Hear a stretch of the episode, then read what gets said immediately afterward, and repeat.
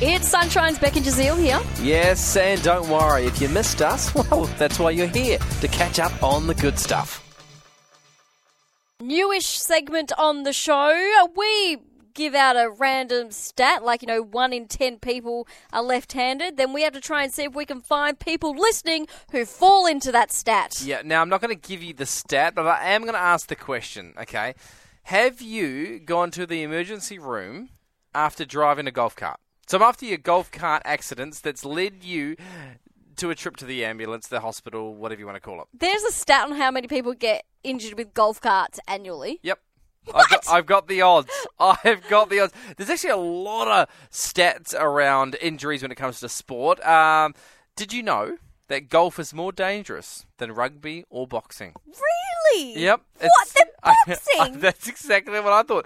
So I'll run you through some of the sports. So this is obviously the amount of people that do it versus how many people get injured. So the number one sport slash exercise that you do, which has the most injuries, is just general, general, uh, general, genu. Oh my. General? General. That's one. General Running. running. That's the, that's the Because they were biggest one. rolling ankles Yeah. and, yeah, gotcha. Wow. Outside of running, it's basketball. So this is per thousand. So for every thousand people that play it, uh, five will end up in emergency. That's for running. Basketball, it's three point three, and then it drops down. So you've got football, you have got cycling, you've got, and that's where you have got golf, tennis, badminton, bowling. They're all together. Yeah. So almost two in every thousand. But you're being specific with golf carts.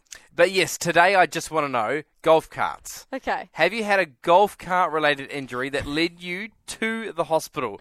All right, we want to know if you fall in the odds, but you're not telling us what the odds are. Not telling you what the odds are, All right, do you fall into the odds of being hurt by a golf cart? but I will say, based on what I can see on my page, there should be a few people that should be calling up now. Must be high odds because nobody called with a I- golf cart related injury. I know, I'm disappointed. I mean, I've nearly been in a few But nearly, that's nearly, Nearly, but you yeah. haven't because you you made it through the odds. because I'm responsible. Yeah.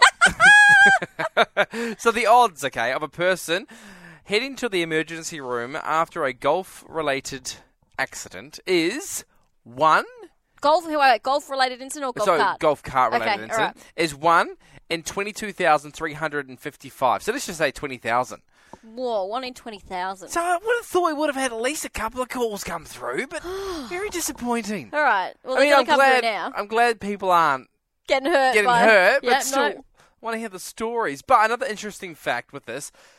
Every year around the world, 40,000 people will end up in emergency because they've been hit by either a golf club or a golf ball. You know that um, I was I think I've told this story before. Yeah. When I was playing mini golf one year, and I got so mad I threw my club, but it came back around like a boomerang and hit my dad in the head, and we had to go to emergency. 'cause no. it cut his You're head the open. stat. Mm, no, my dad You're is. one of the 40,000. well, Uh, your dad is. Yeah, I ac- inadvertently hit my dad in the head with a golf club. How bad was it? Yeah, to go and get glued up at the emergency room.